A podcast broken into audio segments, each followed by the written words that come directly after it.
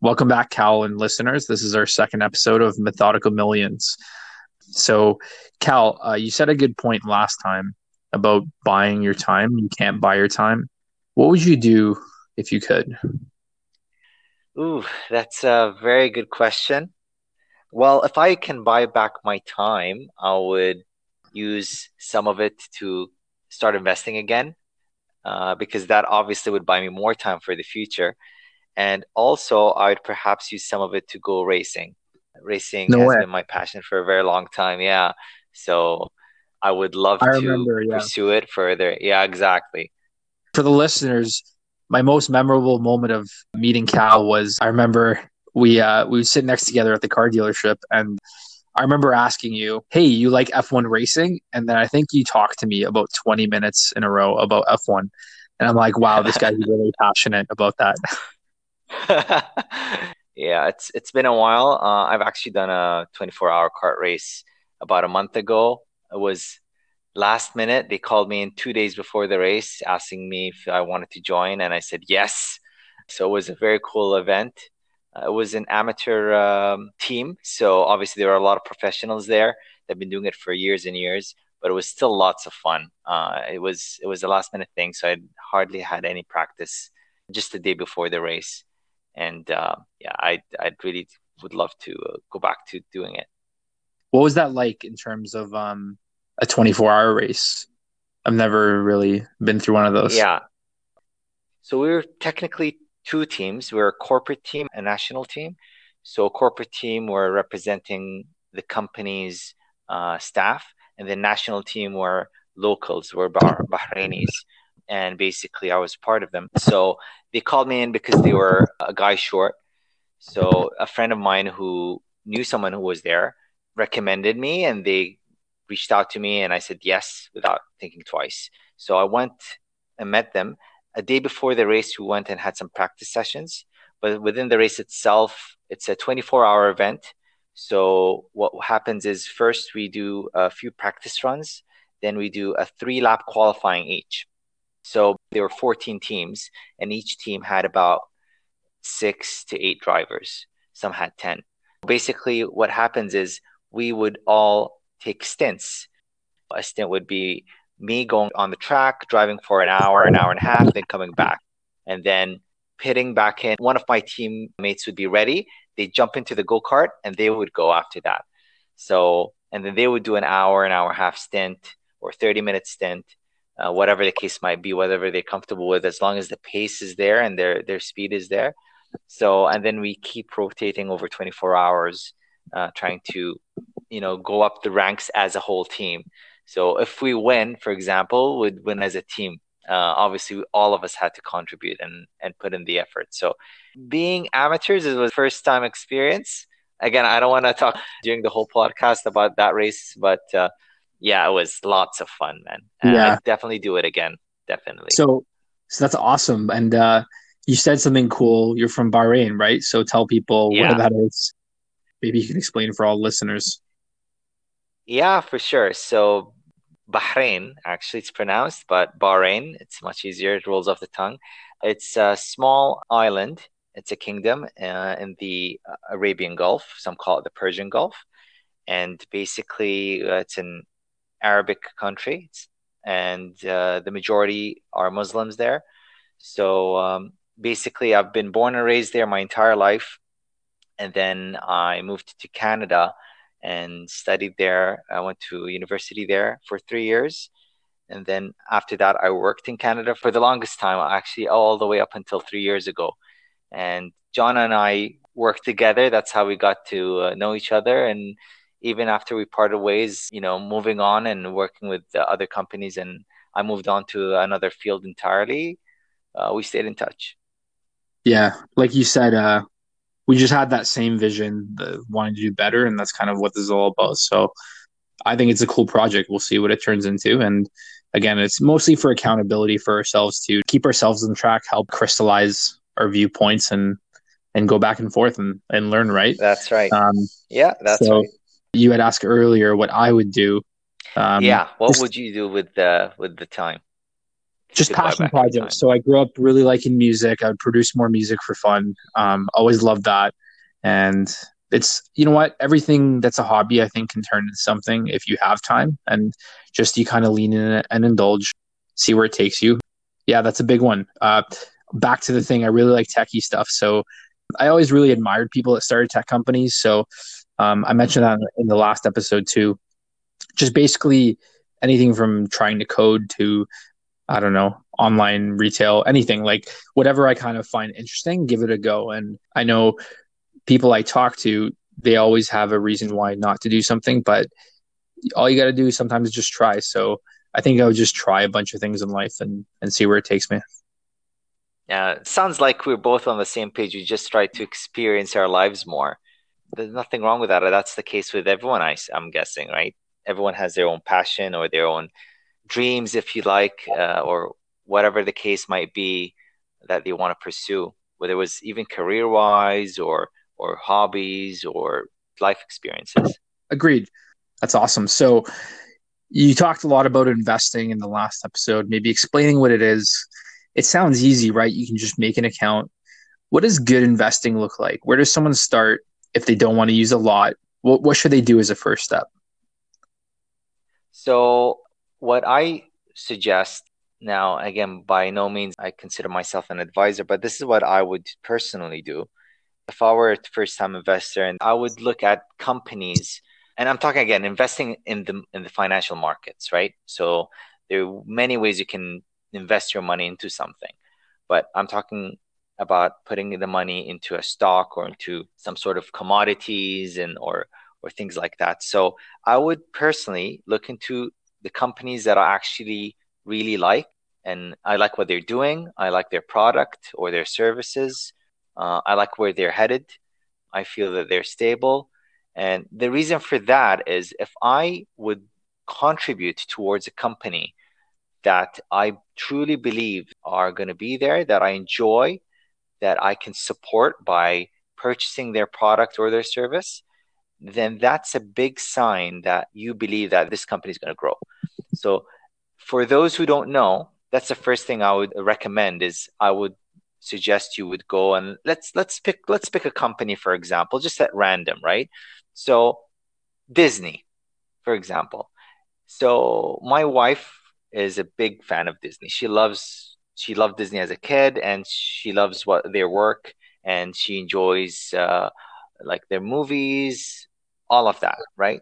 So basically, they're known for their theme parks. They're known for their entertainment. It's an entertainment business for them. So they release a lot of big blockbuster movies, and they've been doing very, very well. So they truly believe in their product or their services. And again, this is not from an investor point of view, just from a consumer point of view, right? So you say, I really like what Disney's doing. So I'm going to go, and I would say just look into what they have planned in the future, you know, how their finances look like. That might be a bit more detailed, but even then, you don't have to go through that. But you can even start buying a small, let's say you have $1,000 that you can afford to put away. So you take that $1,000 and you would buy Disney shares. And then you just let that ride in terms of month after month, year after year. And then you'll see how that develops. Instinctively, you're going to start having interest, right? Be more interested in how they're doing financially, what they're doing. Once the dividends get paid, they pay quarterly dividends. So that goes into your account. And that's always nice that part of their returns, every quarter, they pay a dividend to their shareholders. So if you hold 100 shares, you get every quarter a certain amount. And that goes to your account, obviously. And then you can either reinvest it, you can withdraw it, whatever the case might be. So that's basically my suggestion. And as you see it grow, you will see how your money starts working for you. You will see that by putting money aside and getting what they call the capital gains, which is basically the growth of the stock. You buy it at $100, it grows to $110, $120. That's a 10 to 20% return. And then again, every day that passes by with ups and downs, it'll go up and it'll drop. Over time, a big company like Disney that's rated highly, that's been doing very well for decades, is going to grow higher and higher. Again, nothing is guaranteed in the markets, but that's just my 2 cents. So basically how I would recommend it. And that's how I personally got interested at first. I was looking at companies that I felt very comfortable with and put my money there. Awesome. I really like that. That's a clear way of getting someone who knows nothing to start to think about it. So I like that. Yeah. What about trading? So you seem to be experienced more than most, which if you take someone off the street and they've never traded, what would you tell someone like that? You mentioned there was a difference between the two. How would someone get started in that if they want to be a bit more technical? Okay. So basically what I would say is think of it this way, right? So you just finished university, you started working and you saved up some money on the side. And then you thought, you know what? I want to buy myself a house, right?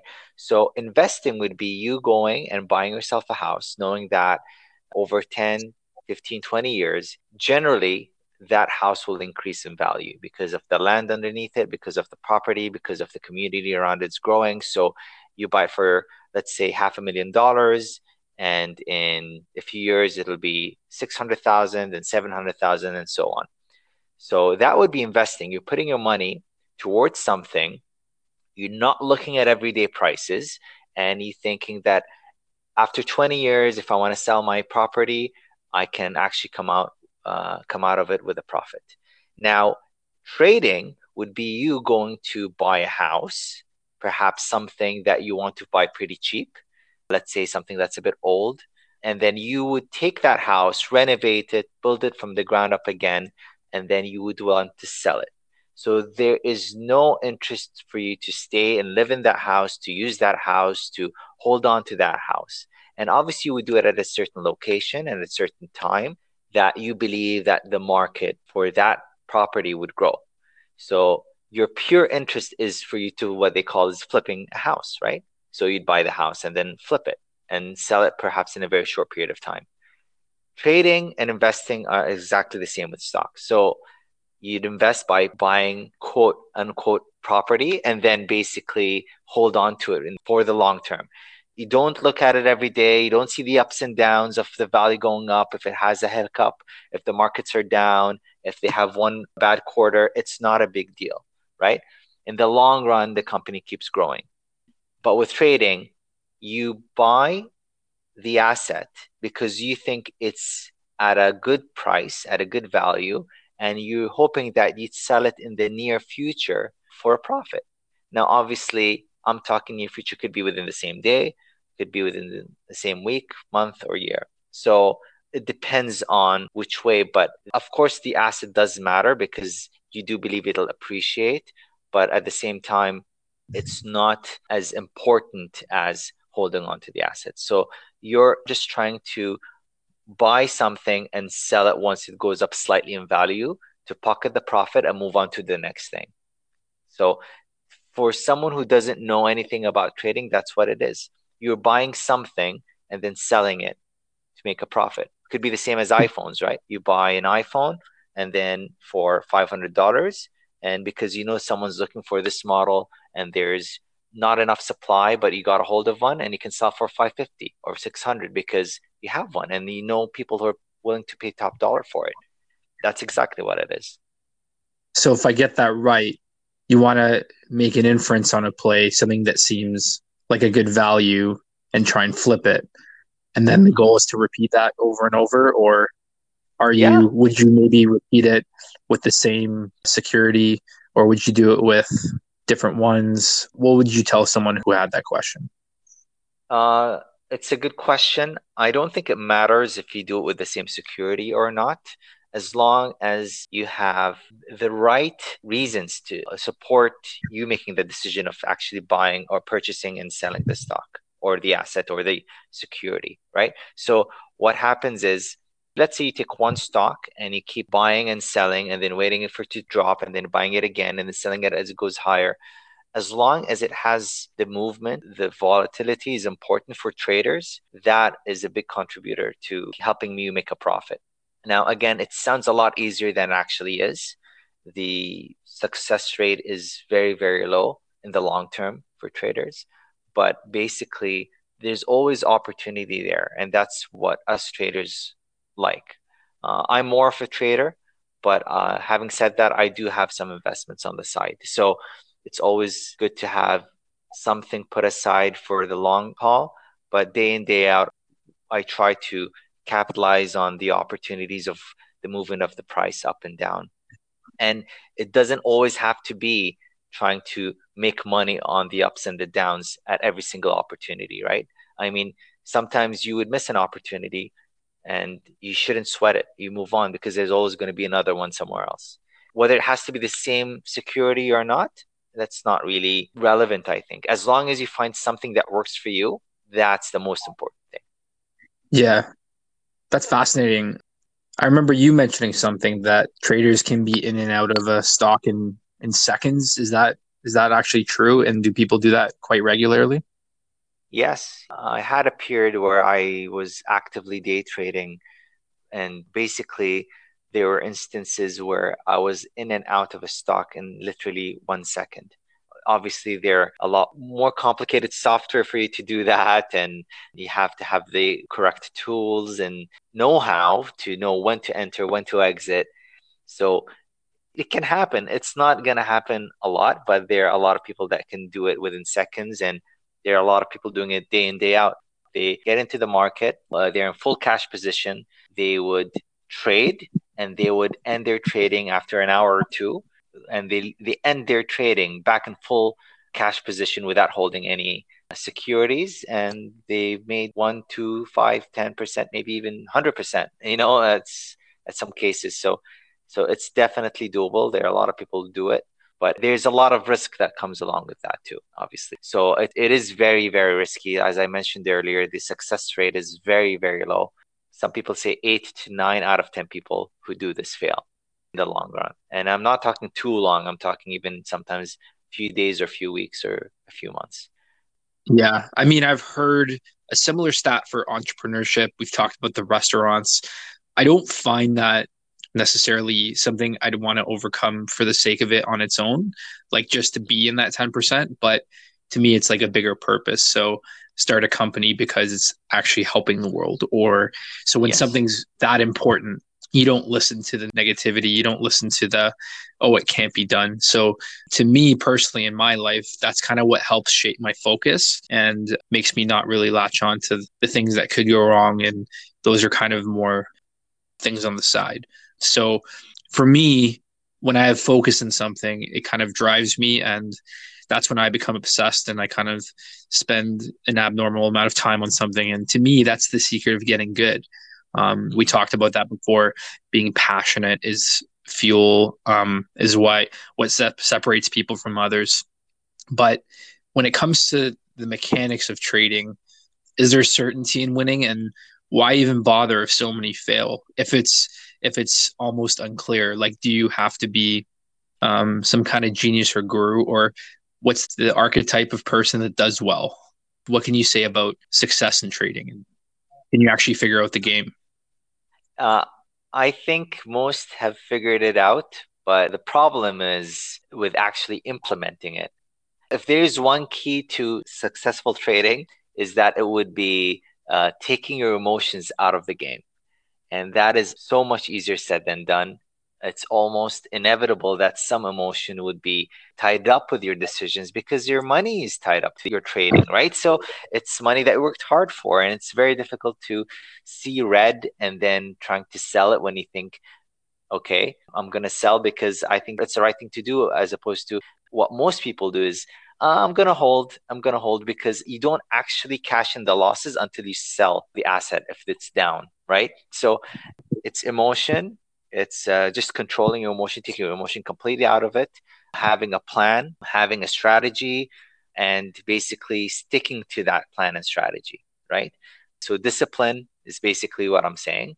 And taking your emotions out of it is basically the keys to being successful.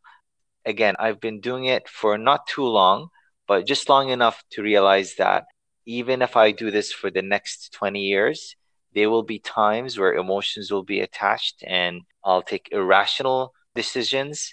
And after they're done, I would think, what did I do there? But basically, those are, I think, two of the most important things that a trader should commit to. And that's what most people struggle with. Hence, that's why most people lose. Are there other reasons? Yeah, there are a lot of other reasons that can help or hurt you. But I think if I have to pick a couple of them, those would be it. What does it mean to cut your losses then? Why would someone cut their losses? Or you said it's not a loss until you sell. Is there any thought process behind that? Yeah, of course. So basically, you're attempting a trade, right? Not an investment purchase. So you're trading here. So you get into a stock at $50, hoping that based on the current news and based on the movement of the stock that you think it's going to go up to $52.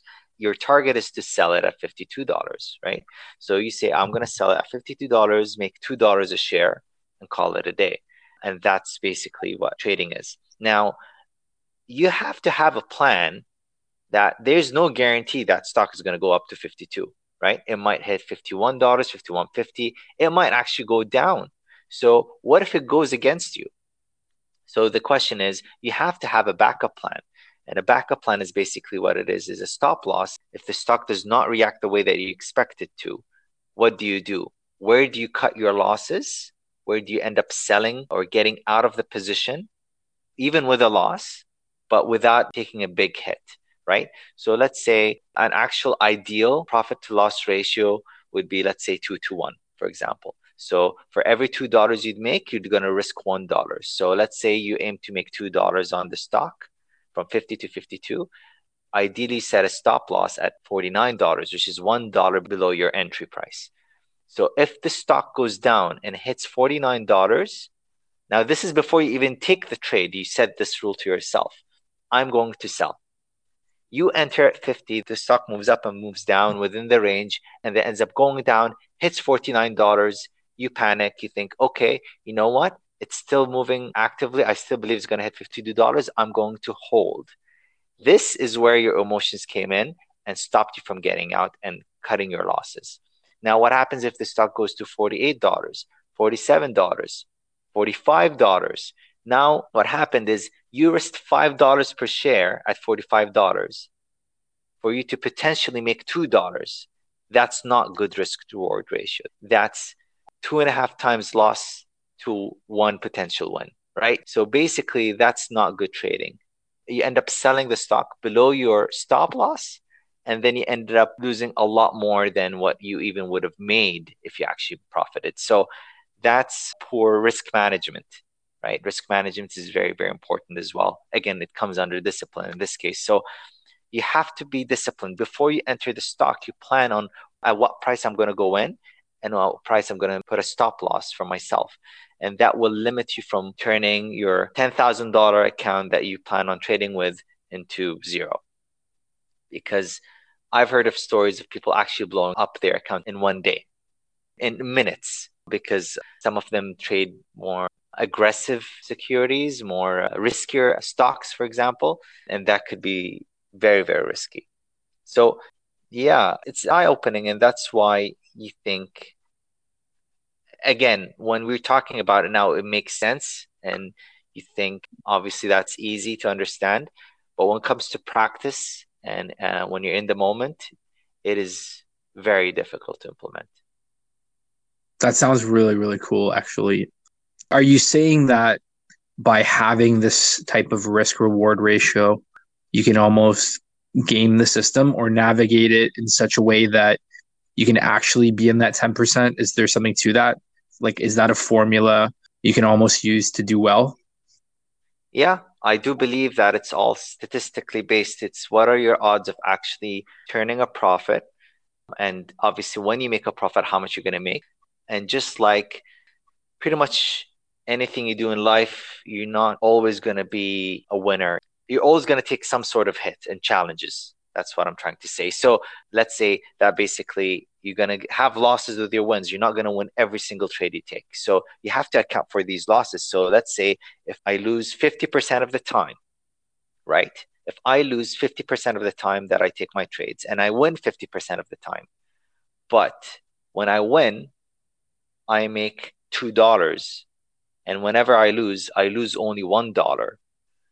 At the end of the day, if you do the math, right, you basically just end up being ahead, right? So basically, at a 50% success rate, you are already ahead, right? So what you're doing is you just make sure that whenever you win, you make, for example, twice as much as every time you lose, right? So if you take 2 weeks, you have 10 days. 5 of those days, you lost $100 each, right? You're down $500. And then the other 5 days, you made $200 each. So now that's $1,000. So if you take your wins and losses and you end up netting $500 up, right? So you end up netting $500 up. So basically, that's where it comes in. Again, it sounds a lot easier said than done, because having a 2-to-1 profit loss ratio is considered very, very good. Again, those are the technicals of trading for people who are willing to be a bit more aggressive with their money. But again, I don't recommend trading with all of the money you have. Again, it's money that you can put aside, that can afford to lose, that you just work on and help you grow. Well, I find that really, really intriguing, right? And what I wanted to dig into that a bit. So who picks those risk reward ratios, as you call it? And how does someone determine how much dollar per share movement on price is sensible? And does it matter based on the security?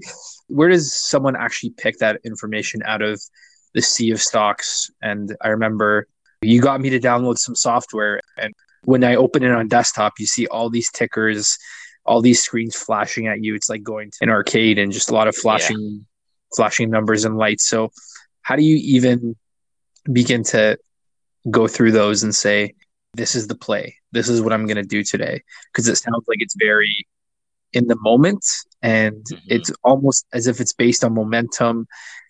You're not really, it's not because you love Apple necessarily, but you're looking at other fundamentals. So how do you pick that reward amount, follow with risk?